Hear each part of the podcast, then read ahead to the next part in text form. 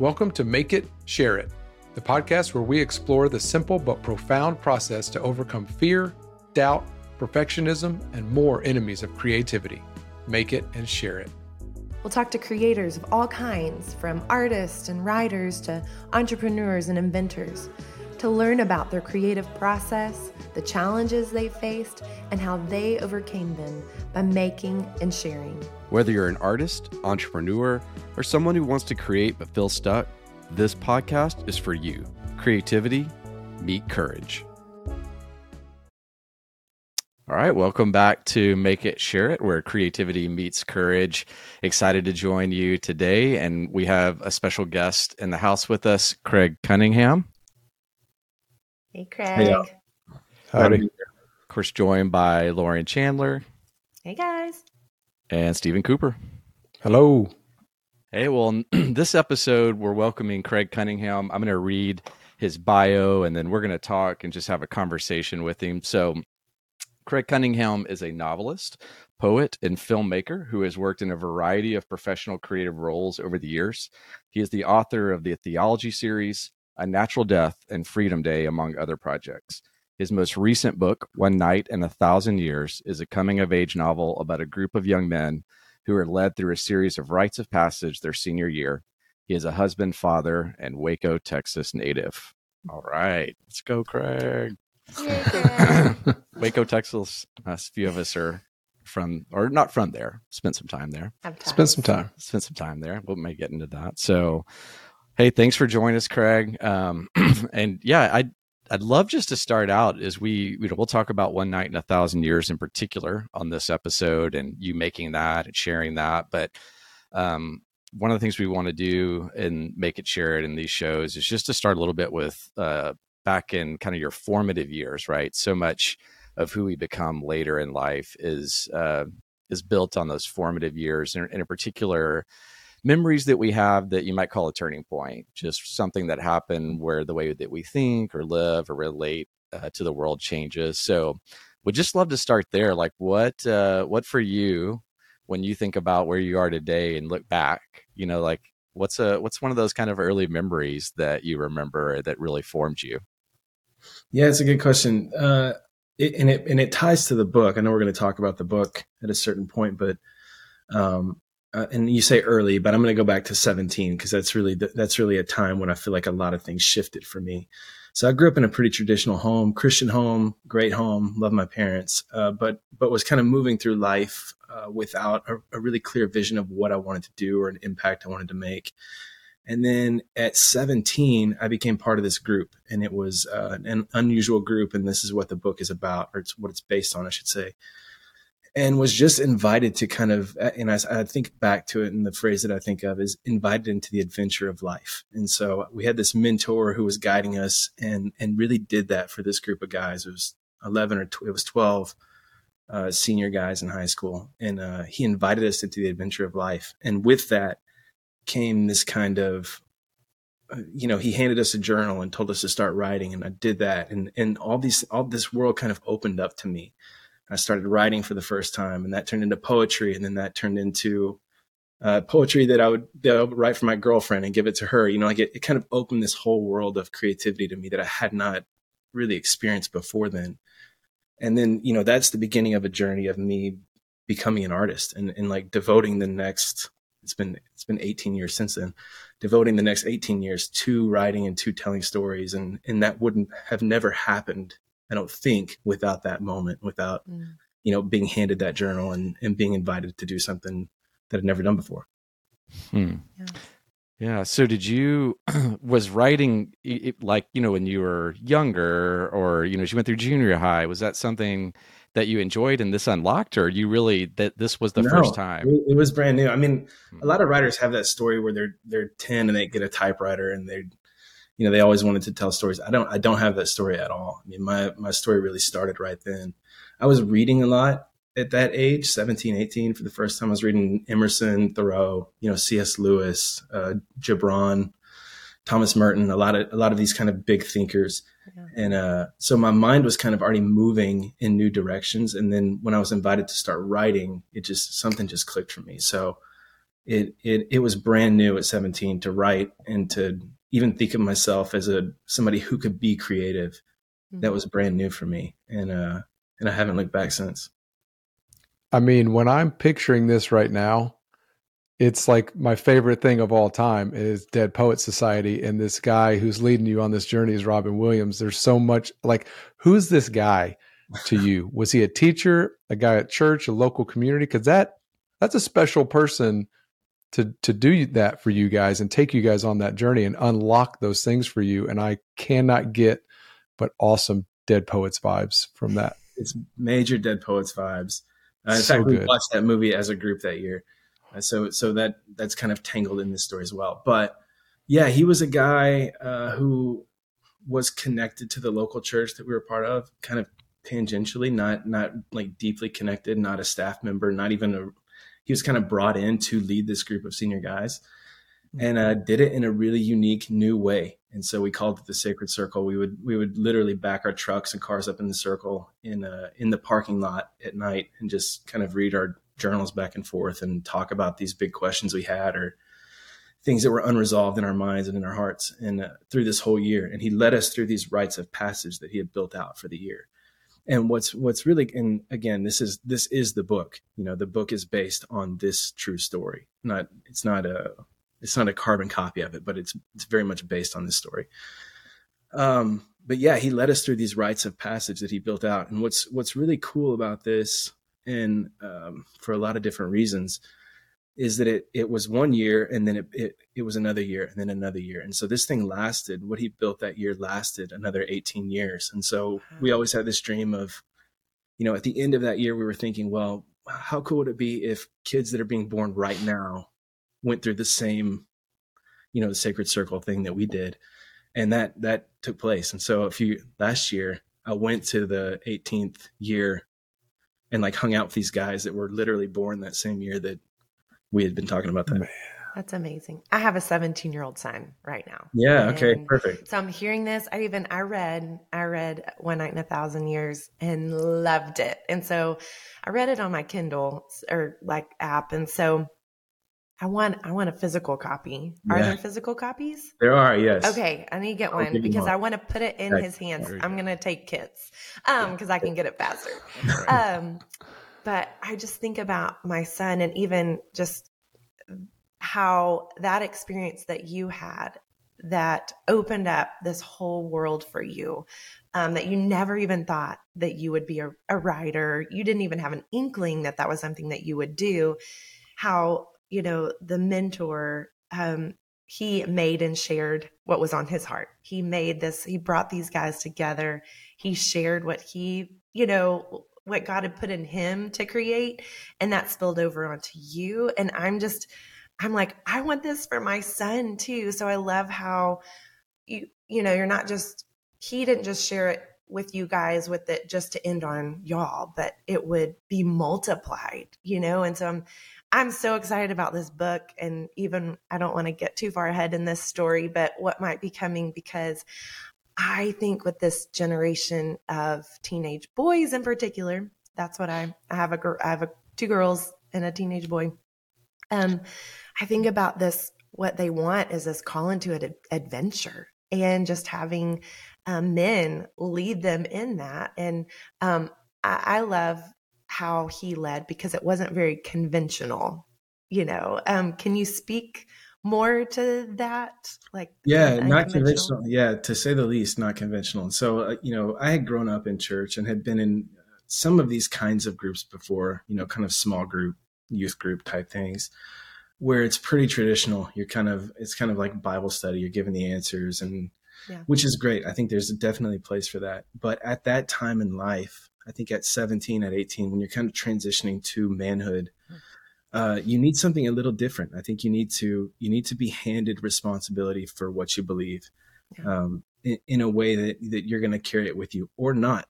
Uh, to be honest, and so yeah. that's that's kind of what he did. So it was not it was never hey this is the answer this is what to think this is the place you should go like that was the opposite of how he he led the group it was very much questions and um and kind of like well what do you think why do you think that Mm. What if that's not true? You know, and, and that would drive you crazy at times. But that's exactly what I think uh, guys that age need yeah. is not to be sort of fed these answers, but to be invited into something um, maybe that they never experienced before. And that's what he did. And it takes, it, it does take a, it takes a lot of intention to do that. That doesn't happen by accident, like you were talking about. I mean, he he he led that group intentionally in that way. Um, maybe even fighting against his instincts. I, I, don't know. We could ask him what if he ever wanted to sort of uh, guide us in a in a in a more direct way, but he he intentionally led the group in that way, and that's what made it so special. Love that. um, so when you look back on that experience before we you know flash forward like what what are you like most proud of in terms of going through it you know not in a noble way of mm-hmm. pride mm-hmm. like just when you reflect back on that time like what stands out to you the most mm. I, I, think back I, i've thought a lot about my journey as a that, that kicked off my journey as a writer as an artist as a creative and I think what I'm what I'm most proud of in that in, in, that kind of bigger story is just that I haven't quit. So I'm proud of that. And I think that and that that's been through ups and downs. I mean, like hardcore freelance years, no money, you know, nobody caring about the things that you're doing. I've been through that whole journey, you know, many times over. And so I'm proud that I'm I'm here now and I haven't quit yet. And I think that never would have happened if I hadn't been uh, been given this vision where it's like you're you're you can create something that means more than attention or means more than um, approval or means you know you're thinking in these bigger ways where uh, you're creating for eternity as opposed to creating for whatever is going to happen today and so that that foundation was laid i think during that that time in the group and so now as being older and with kids and with a family and with all these different responsibilities i'm still doing this work um, but because that foundation was built for me back then. Yep. Yeah. Man, that's good. And that's that will take us to kind of fast forward and just we want to talk specifically on this episode of of what you've made and shared of one night in a thousand years. so in this case, your formative story is obviously tied right to this creation. Sometimes that, you know, that may not happen with our guests, but it is for you. So kind of set it up, but so you go through what you just said a lot of hard times in in writing and times where um, there's not any sort of tangible maybe reward that you're experiencing it's internal rewards yeah.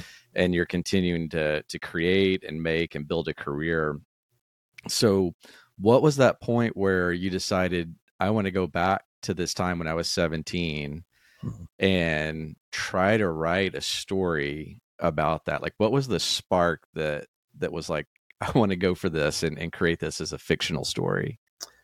I don't remember the exact spark. Um, I think so. So after that year, my my life has kind of gone on these two different tracks where I've got my and writing has opened the doors to both of them. But on the one hand, is more of my a traditional job, and so you know I've I have had more normal jobs, nine to five, or kind of uh, consistent freelance clients, that kind of world where I write for a living.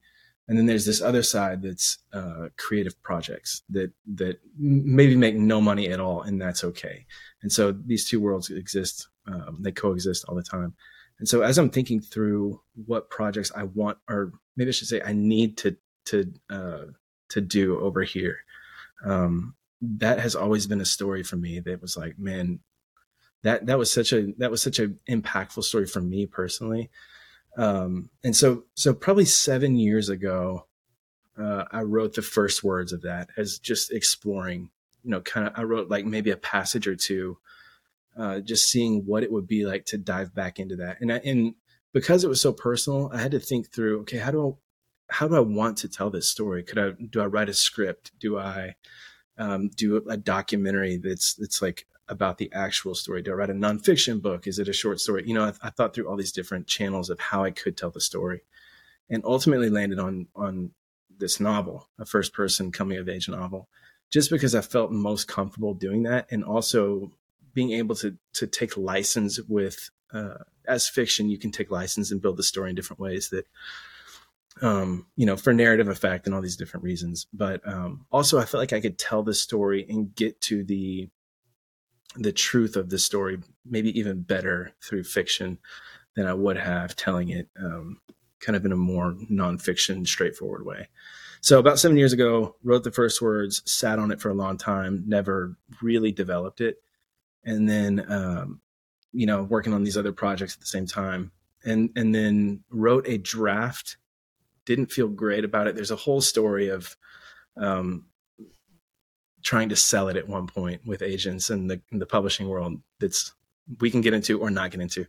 But then probably three years ago, I got really serious about it and sat down and, and really built it and finished it out. I have a question. Yes. I mean, just as you were sharing, um, because I agree. I think there are ways that you can get to truth through a narrative, like a fiction um, narrative instead of like nonfiction. And I'm curious, why do you think that? Why do you think that tends to be true? Oh man, that's a good question. it's true. you don't have me. to have the answer. It's true for me. Mm-hmm. I think I think there are themes that that came out of that year that that you know in in passing you could easily pass over them if it's just moment after moment after moment after moment. Yeah. But fiction allows you to stop on that theme and really develop it and build it and see how it's unfolding in other people at the same time. Uh, that that maybe I wouldn't be able to do nonfiction, and uh, you know you you can create characters and scenes that really highlight those things. And so I think that having that ability can really um, just bring out the things you really want to bring out. Yeah, I think it did, and I think it was really effective. So yes. that's that's great. Yeah. So when uh, you sat down to like you know it's three years ago to like really get serious about it, what sort of uh, I, I, guess like were there fears? Were there the the obstacles that had to that point may just been time life all the things that make this kind of work hard to do but like what was it for you in making it and that part of the journey that was challenging? And and again what got you in that three years ago just to be like i'm sitting down and doing this and knocking it out there's there's probably two things that i would say to that so one of them is that this was a real story that impacted hundreds of guys and their families and so anytime you're going to take on a story like that, you you have uh, this kind of built-in judgment. And I don't mean judgment in a bad way, but you have these people who are going to see it and say, I was a part of that. That is not the way it was, or that's exactly the way it was, or I hate it. I love it.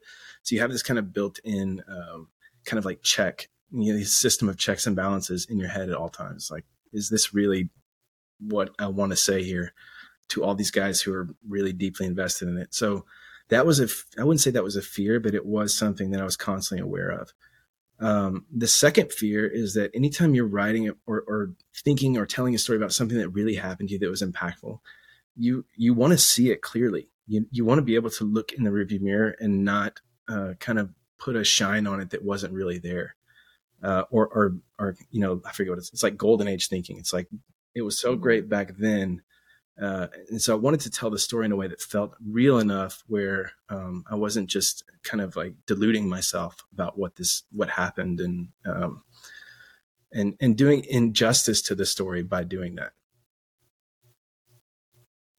Yeah, yeah, that makes total sense. And those are real, real things that it's different than just a completely fictional story. You know, where no one knows who these people are. I was sitting, I think I told you that I was sitting with a woman who wants to write kind of a memoir, but she's stuck between that and writing fiction. And that was her challenge. It's just, if it's, it is based on my true story, I don't know how these people are going to receive it. Right. And for her in the journey right now, she just wasn't ready to cross that threshold.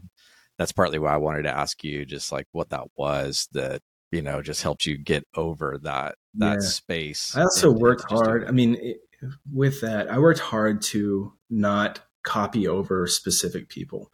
I think that you know the the most the character who's the most like the real character is Lucas, who led the group, and he's Jonathan, who's been deeply invested in this book all along. Great guy. Uh, but the other characters in the story are, are pretty much made up. I mean, I might have pulled little fragments of things here and there, but you can't look at a character and go, "Oh, that's so and so, and that's so and so, and that's so and so." So I was very intentional to do that as well. Yeah, man, I really want Wayne to have just been a guy that you knew. Me too. I would love to have met Wayne, but I didn't. He's great. Yeah. Oh man, um, that's good. Lauren Coop, I'll leave some room for you guys to, based on what you're thinking. If not, I'll I'll move to my next questions. Yeah, I'm, I'm processing. Keep going, Kent. You're doing great. I was like, Coop's going to say something. No, not yet. Not yet. Uh, so, what about? I'm always interested. You know, Jonathan was a guide in real life. You know, at 17, and again with these uh, all these generations later of young men that have now grown into men. What about? Was there somebody that helped you? And, and it's probably was Jonathan again. Like that helped you as a guide in writing this, you know, that came mm-hmm. alongside and that was a mentor? Or did you find that from cobble that together from a lot of different sources? It was cobbled together from a lot of sources. I mean, the the main uh, person would be Jonathan. Jonathan is a writer as well, and so that's something we've stayed connected with over time. I mean, over the years, we kind of have trade we trade pages, and so if he's working on a project, he'll he'll send it to me, I'll edit, and then I, I owe him a certain amount of pages, or he owes me a certain amount of pages. So we did that for years and years, uh, where I would send this story to him and say, "Here's here's those pages you owe me. Can you edit them and send it back?" So he read it. He's read this book, I don't know, ten times. Um, but yeah, there were other writing groups and other people that uh, I was kind of bouncing this story off of. As far as an, an actual writing mentor, not really. I mean, the closest thing would be him uh, just because he's been invested in that part of my life for such a long time. Um, so he, it's probably him. Yeah, yeah, that makes sense. Um, How do you set, um, or do you set any kind of expectations for a project like this? So you're working on it for years. This was part of your life. It's getting close to being finished like as a creative someone who's done a lot of creative projects do you set expectations for success for you? Like what would make this a successful project to you? One person reads it i want it to provide enough money to make the next book. You know do you set those or do you just let it go and it is what it is? I honestly just let it go and it is what it is. I probably should okay. set, I, I probably should set expectations to be honest but I don't. I, and, I, and there's probably something psychological in me that I need to face and deal with there, as far as like being willing to face failure and success that I just would rather not uh, in that regard. Um, but the way that I have I have operated for a long time is that with this, you remember I talked the two different doorways. It's kind of like my my creative career. Yes, I need to I need to be successful there or I'm going to get fired and I'm not going to make money and people aren't going to read the thing that they paid me to make. So that's different. You know, I want, I need feedback there. I need, um, I need metrics there, all of that. But with this other side, that's more creative work. I have, I have always operated in a way that's like, I don't care, honestly. Like I'm doing this for me and, and more than I am for an audience even. And, uh, and so I feel like if I served the vision uh, and, and was like obedient to the calling for this specific project, then I did my job. Now that doesn't always lead to a lot of sales, just like so we're all clear. But it, it is a, it is kind of a way that I can do the work and, and, feel fulfilled in it. Where it's like this is what I set out to do. It's it's a thirty page uh, short story that's that's kind of odd, no one's going to read it. That's fine. I, I, I, set out to do this. I was obedient to what I wanted the project to be, and I did it. And so that has been my mentality all along. I think obviously I want to sell books. Like that would be amazing. I want to do that. I want a million people to buy this book, and I hope they do.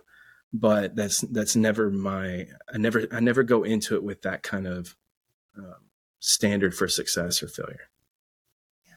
How do you dedicate time to do that kind of work? And then what what i mean i can hear you're already motivated to finish it but do you have a timeline or it's just kind of when it's done? Yeah so a few years ago before kids it was different. So i have two i have two little girls. I got an eight year old and a five year old um, and so eight years ago writing was different for me because i could do it. I was married then but i could still kind of a lot of flexibility. You know, on an evening I could go write for four hours and it's not a big deal. Um, but when you have kids, things shift um, in in great ways. But I was finding that I really wasn't. There was this window where I wasn't able to um, to do the work that I really wanted to do, and I was really frustrated by that because I wasn't I wasn't turning out these projects that I really wanted to tell. Um, and so I looked at, I literally just looked at a 24 hour day. It's like, where do I have any margin at all? And the only margin was before everyone wakes up in the morning. Yeah. And so I made this shift, uh, which I, I, didn't want to do. And I'm not a, hab- I'm not a, a really, um, I'm not a great habit guy, but I did build this habit where every morning before everyone wakes up, I'm in my office writing. And so that's where I kind of found the time to develop these things. And uh, it has, so I write, I write six days a week like that. I take one day off, and um, it's usually about an hour and a half or two hours in the morning. And the the volume that has come out of that over eight years is is a massive amount of work. And and so now a lot of the problems the problems I'm dealing with, it's like what do I do with all of this stuff that I'm creating now? Mm. That's a good problem. no, that speaking my language, brother. I love it. I, I try to teach my girls um, that discipline can really breed creativity. Yeah. And I think it's the Maya Angelou quote like, creativity is the only thing that you don't run out of the more you use it.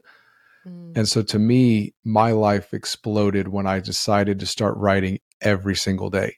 Yeah. Anything or drawing like something every single day and then things just exploded now like you i have hard drives of stuff that you're like when i die one day someone's going to find this stuff and be like this dude was insane but that's where i don't know it's like a faucet that for me it's easier to turn on and leave on than off and on every couple of months mm. yeah kind of thing and there are mornings there are a lot of mornings where you walk into the office and and, it, and you're just like i don't have it today like I, am not there. I can't get to the depth that I want to get to. I'm not feeling it. But you just you just get going and you and it's like inspiration kind of meets you. If you show up, it's going to show up too. And then and yeah. that's kind of the, my mentality is like if I just show up, something will happen. But I got to show up.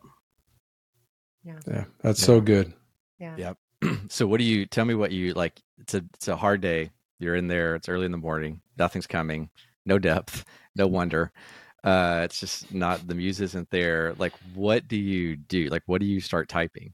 I literally just start working on it, and and it I might write eight bad sentences that I I delete right after I write them, but I just get going. I just start working, and uh, and then yeah. and then eventually you kind of something clicks and something else clicks, and you move into you know you you you leave the day with something there that wasn't there the day before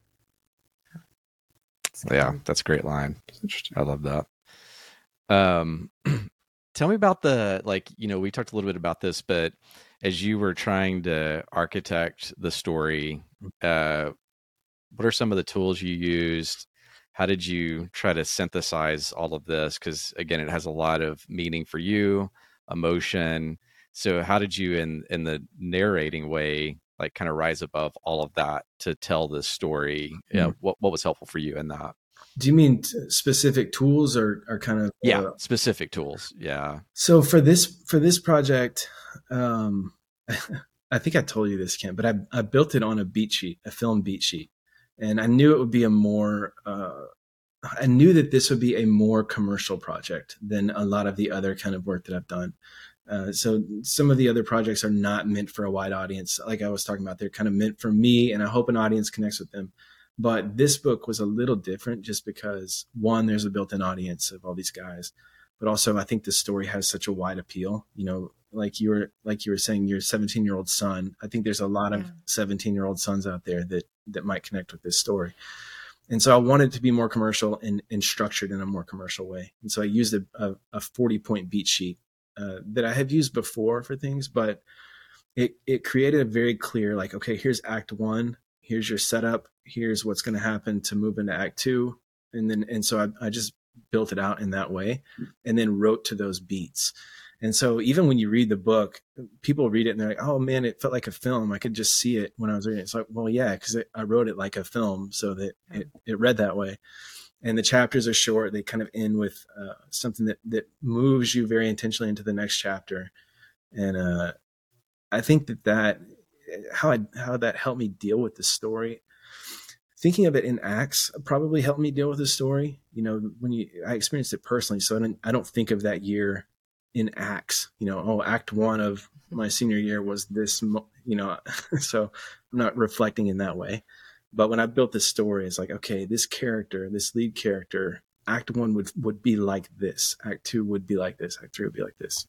And uh, yeah, I think that helped me. It kept the story on the tracks. Yeah, yeah that's good. Um, so how long? You know, it's about three years ago that you were serious about it. I mean, did it take? I guess it took about two and a half years to like really get to the bottom of it. Yeah, and and there there I don't know how many pages I wrote that are that no longer exist, but I wrote I wrote a lot of I wrote drafts and drafts and drafts, cut it down. I mean, at one point I think it was it was probably eighty thousand words at one point, and now it's and now it's probably closer to forty thousand words. I mean, it's a yeah. it's and so I've I wrote a lot, cut a lot. Um, there are scenes that were built in that I thought were really great and then you step away for a minute and come back and it's like oh i actually don't need this scene at all. I'm going to throw away this this uh, four weeks of work that i did. And so that's that's part of the that's part of the process i guess yeah. but uh, i like where it landed.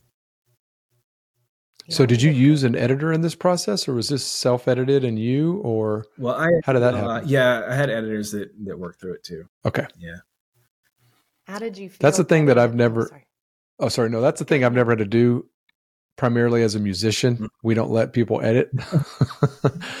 you know, but I've always been fascinated by that on the writing side because when we were do screenplays, obviously people would read them and give you feedback, and uh, there'd be an editor towards the end. But um, that always blows me away writing when someone else can come alongside and help you cut it down. And for me, that's a really wanted thing because I know I'm like I'm getting to the eighty thousand words and I'm going to get there quick. And if you don't stop me, I'll put a hundred thousand words on it just because I can. Mm-hmm. And it doesn't need it at all. And so I I'm always fascinated by a real writer, like especially writing a story and the role of a and the partnership with an editor and how that works. Because what if they came back to you and wanted to chop something and you were like, absolutely not. that does happen. I think, but I think with any with any creative work, with any creative project, you get too close to it in some ways, and, and you can't you can't yeah. see what you can't see, and then you step away and someone points something out, and you and, and it's it's kind of raw to hear that, but then a week later, it's like maybe there was something to that, and so yeah. that always happens. I think I think it's like a muscle. The more you the more you get used to that, the less it hurts to for someone to say that about your work or to say you need to cut this this character is not interesting you know or or you need to cut yeah. the scene and you thought this scene was great and the character was really interesting, but then you realize, oh, maybe they were right. Uh, I was too close to it, and so that happens all the time. Yeah, interesting. Yeah. So that was the question I was going to ask. Was yeah, because I, I I think that's really insightful. That the more that you do it, the like less it hurts. Maybe mm-hmm. there's some scar tissue that builds up that's actually beneficial. Because I would just be like, oh, that hurts, and I spent all that time. But that's really in- encouraging um, to hear just to step like being too close to it. I think it's like kind of like feels like you're cutting out one of your kids, but really you're not. It's not it's not that important right and there's something greater happening so i also yeah. i also write a lot and so i've done a yeah. I think the more projects that i've done too if this was my one project that i'm ever going to do in my life mm. a lot of people think of their book that way it's like this yeah. is going to be my masterpiece and uh, and and maybe then you're even more close to it, and and you're even less open yeah. to feedback. But I think when your life is building these projects and telling stories, it's like there's another one on the horizon. There's another one after that. There's another one after that. So it, it's kind of, you know, I'm thinking about. Like I, I like to think of the masterpiece mentality. It's like the masterpiece is your your whole body of work at the end of your life. Yeah. That's the masterpiece. It's not one project that was your masterpiece. It's it's the the uh, the accumulation of all this this obedience. I would say yeah. it's like it's like the obedience at the end of a life. That's the masterpiece. Um, and so when you when you can break free of that masterpiece thinking, it's a lot easier to let things come and go. Yeah, amen. Um, so now you've got you've made it in this part of our the way we talk about it and there's the sharing part mm-hmm. you know of like okay what does it look like to share this so help us with that and i know I do want to hear as much as you're willing to share a little bit about because I do think this is fascinating and frustrating. Um, but I get it of the process of some of the feedback you got in the marketplace. So you know, would love to hit on that, but just overall, just the sharing part. What was that journey like? Yeah, and, and I'll be honest, I'm a lot better at the making part than the sharing part, and so I, I probably have a whole lot to learn from from this group about that part. Uh, and it's something that I want to get a lot better at the sharing and the the marketing and and Kent you and I even talked about this at one point, but I can market a lot of my work has been marketing other people's ideas and mm-hmm. projects mm-hmm. and products. But then when it comes to mine, there's some kind of block where it's like I don't want to I can't market myself. It's too weird. Um yeah, so sharing it uh and I, and I'll go back to I'll go back I mentioned this earlier, but I, I tried to sell this in, in traditionally and wound up publishing it through my company. I've got a, a, a company called Canawan that I do all my creative work through. So any any film or any kind of project I get hired for, or a lot of these personal projects, I I, I do it through this company that I have. Um, but I was going to sell this book traditionally and had a Christian agent who I really loved, was great, and uh, sent it to them. They loved the book. They tried to sell it, and the the feedback came back. This is this is too secular for a Christian market it's like, oh man, okay, well, and they were like, well, we're going to try to sell it to the kind of the traditional publishers. They came back and they said, this is this is too Christian. You should take it to the Christian publisher. And it was like, oh man, I knew this was going to happen. Yeah. It's kind of like the switchfoot of books, where you're you're in between man these two worlds. You're speaking my language. I was told our every band I've ever been in is too pop for Christian, too Christian for pop. Yeah. yeah. So I'm, I, I came to that, and uh, had the option to write it one way or the other. So why don't you why don't you go back and hmm. you can choose. You can write it this way or write it this way, and then we'll we'll go back out with it.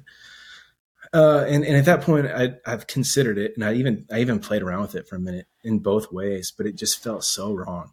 It just felt so hmm. wrong. So I I I, I tried to write it in, when I wrote it in the secular way. It's like, how do you take God out of a story like this? you just can't do it. And are they meeting like at the YMCA parking lot? Like, like it doesn't make sense. It, it steals all the power from the story. And on the same side, if you wrote it where Lucas, the, the leader of these guys, is just kind of like hitting them with the gospel every time they meet, that also steals the power from it in a in a totally different way. And so ultimately I was like, no, I'm gonna I'm gonna stay true to the story. I'm gonna be obedient to what I felt called to do build it like this. And so I wound up publishing it through um, through my company. Uh, in the, you know, that, that's how it, how it came to be. yeah. Well, thank you for that. Yeah, I agree. I think if you had changed the different parts, it would have taken from the story. And so I'm really glad that you stayed stayed dedicated to that. Well, thanks. Me too. Yeah. Um. So put it out through your company, um, you know, and then it's out and about. And so you tell me about the sharing part because I think uh, a lot of people, you know, resonate with what you're saying. Some some people more it's more natural, but for a lot of us, that part can be hard to say. Like, all right, I I want you to hear about this thing that I created because I do value it, but I don't want to mm. feel self promotional. Yeah. Um. And and one of the things we really want to do on this show is to not always talk about where it was successful, but where it's just super challenging. So for you, the making part, it seems a bit more natural. This part's where you're the sharing parts where you're jammed up. So I want to hear more about what is it that you just feel like, ah, I, I have a hard time, you know, getting the word out and sharing. I, mean, I love this. I love talking to people, getting into the ideas, going. Th- this is amazing, and I love doing this kind of stuff. But when it comes to uh, selling, taking a picture, selling this, hey everyone, go check this out. Like something in me just fights back so hard against that. And I don't, I'm not saying that that's healthy. I actually think there's something that I need, uh, that's a place where I need to grow in a healthy way that I haven't really quite cracked that code yet. Um, I have not had social media in years and years and years. I've avoided it. I actually just got an Instagram account this week um, for you know just to kind of uh, to fight to fight this in a way, and uh, and I still feel so strange about that and just promoting. I'd rather just talk to somebody face to face. When they say, "What do you do?" I write books, you know, and just do it like that. So I don't know how to do that in a healthy way. And and um, I wish I did. Honestly, I think I would sell a lot more books if I did, but I have not figured that out yet. That's my honest answer. It's interesting. I I'm learning so much from you about writing because I've written a book and part of what I struggled with writing it was because I it drew me away from meeting with people because I just have coffee with people. I um, kind of can mentor or just am a friend. Um, and I felt like ugh, if I'm drawn away from that, you know, to write this book, it seems like a waste of time. It doesn't seem like what I really want to do. But then I, it's like I saw, okay, if I sit down to read this book, it's almost in a way like having coffee with thousands of people mm. instead of just a handful of people. And so to just maybe encourage you or give you perspective on the marketing piece as I think keep doing the talking to people and, and getting to share the story behind the story, but also hopefully I'm I want it out there. Um, you know, seeing it as okay, I'm going to multiply the effect. So I can do this in one place and it reaches thousands, maybe tens and hundreds of thousands of people that just me, you know, talking through things might not. So uh, just to encourage you in that, because I I want to see it do well. I want to see. I mean, I see it like impacting, in particular, seventeen year old boys, and maybe even um, waking up some 20 something guys are like i want to be a lucas you know mm. i want to i want to gather some guys around and do it differently and so i see it not just oh, that's a great story, but really impacting lives. So I think go for it. And I think that's what get I, uncomfortable. I think that's what I need to get to. It, it's it's the heart behind it. It's the intention. You know, yeah. If if the heart behind it is to sell books, then it, it's just going to always feel wrong. But if the heart is that you believe in this message, you think other people are going to believe in this message, and it's going to benefit them in some way, like that's a different mindset then uh, I want to get out there. I want to get attention. I want to get engagement. That's a totally different mindset than I think this can lift people up in a powerful yeah. way.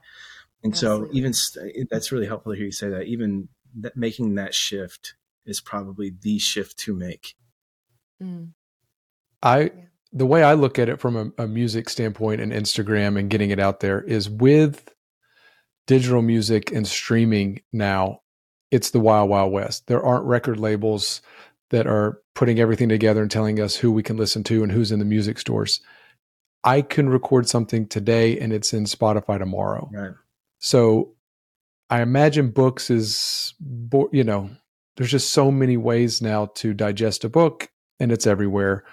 And so you have to somehow put something out there and it's usually through social media of like how these people are finding these bands if it's youtube to instagram to soundcloud.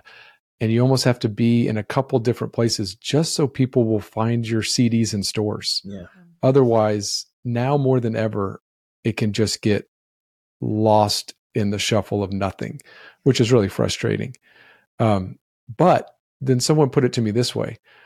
So for you know i'm 45 so for 30 years in this business in like in the music business when it started we were dying for a channel of content. Like what would we have done to be in a commercial mm-hmm. or be on mtv well now with social media we have our own channel yeah. and youtube we have our own channel and we are the program directors and we can say and teach and talk about whatever we want as much as we want.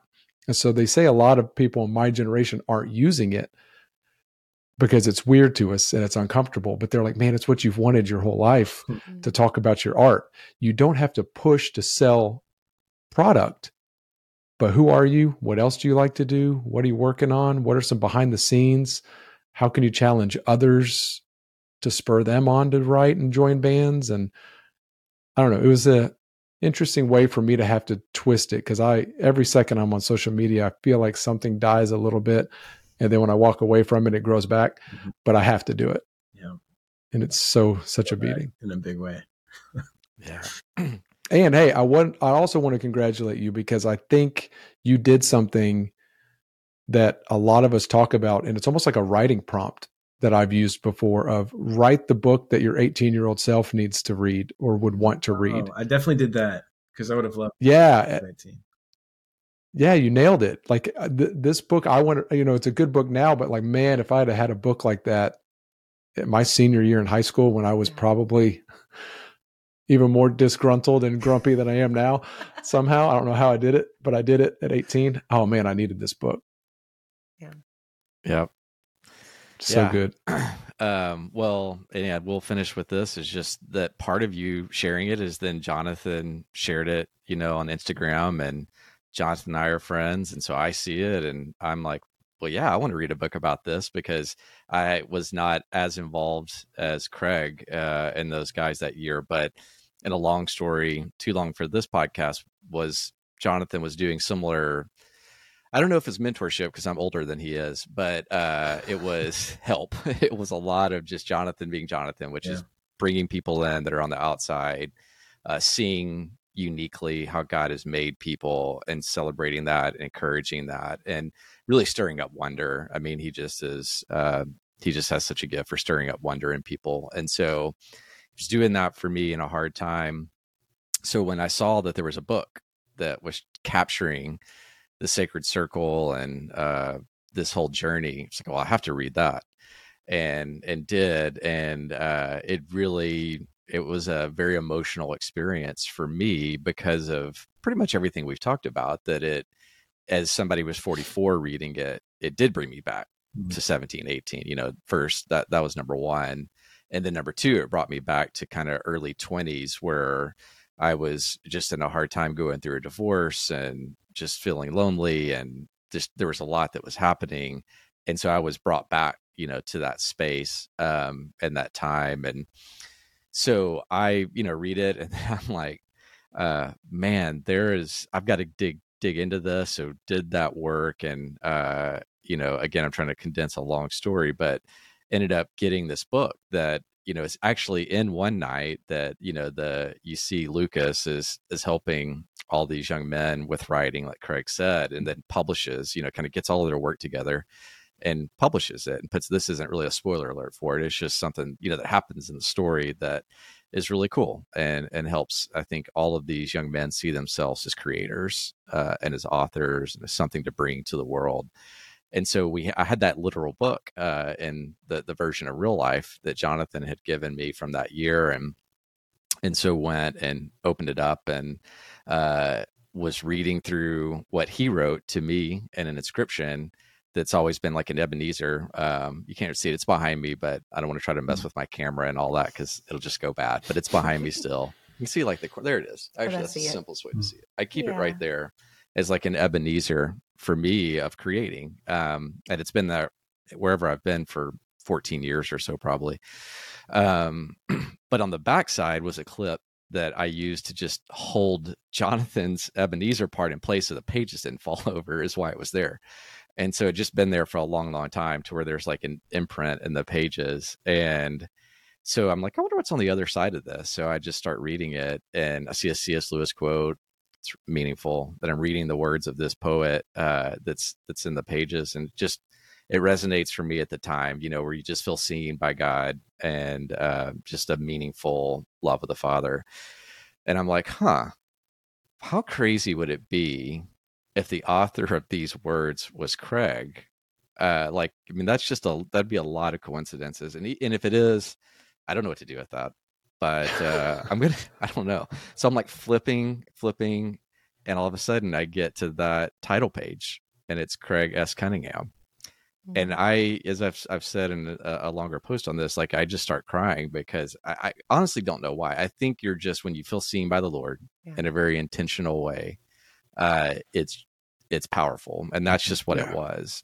It just was that, and I still, I don't know all of it. It may have been just simply that may be the gift, right? Sometimes I think we're, it's, we want to take all these things and turn them.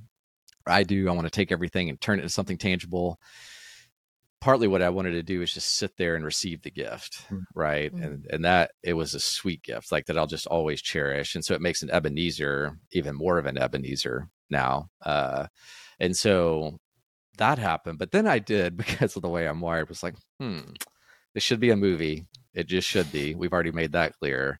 Yeah. I like to produce movies. Um, I'm going to ask if anybody's making this movie already. And so I reached out to Jonathan and he was like, I don't think so. And would you mind if I shared, you know, the story with Craig? Sure, share it.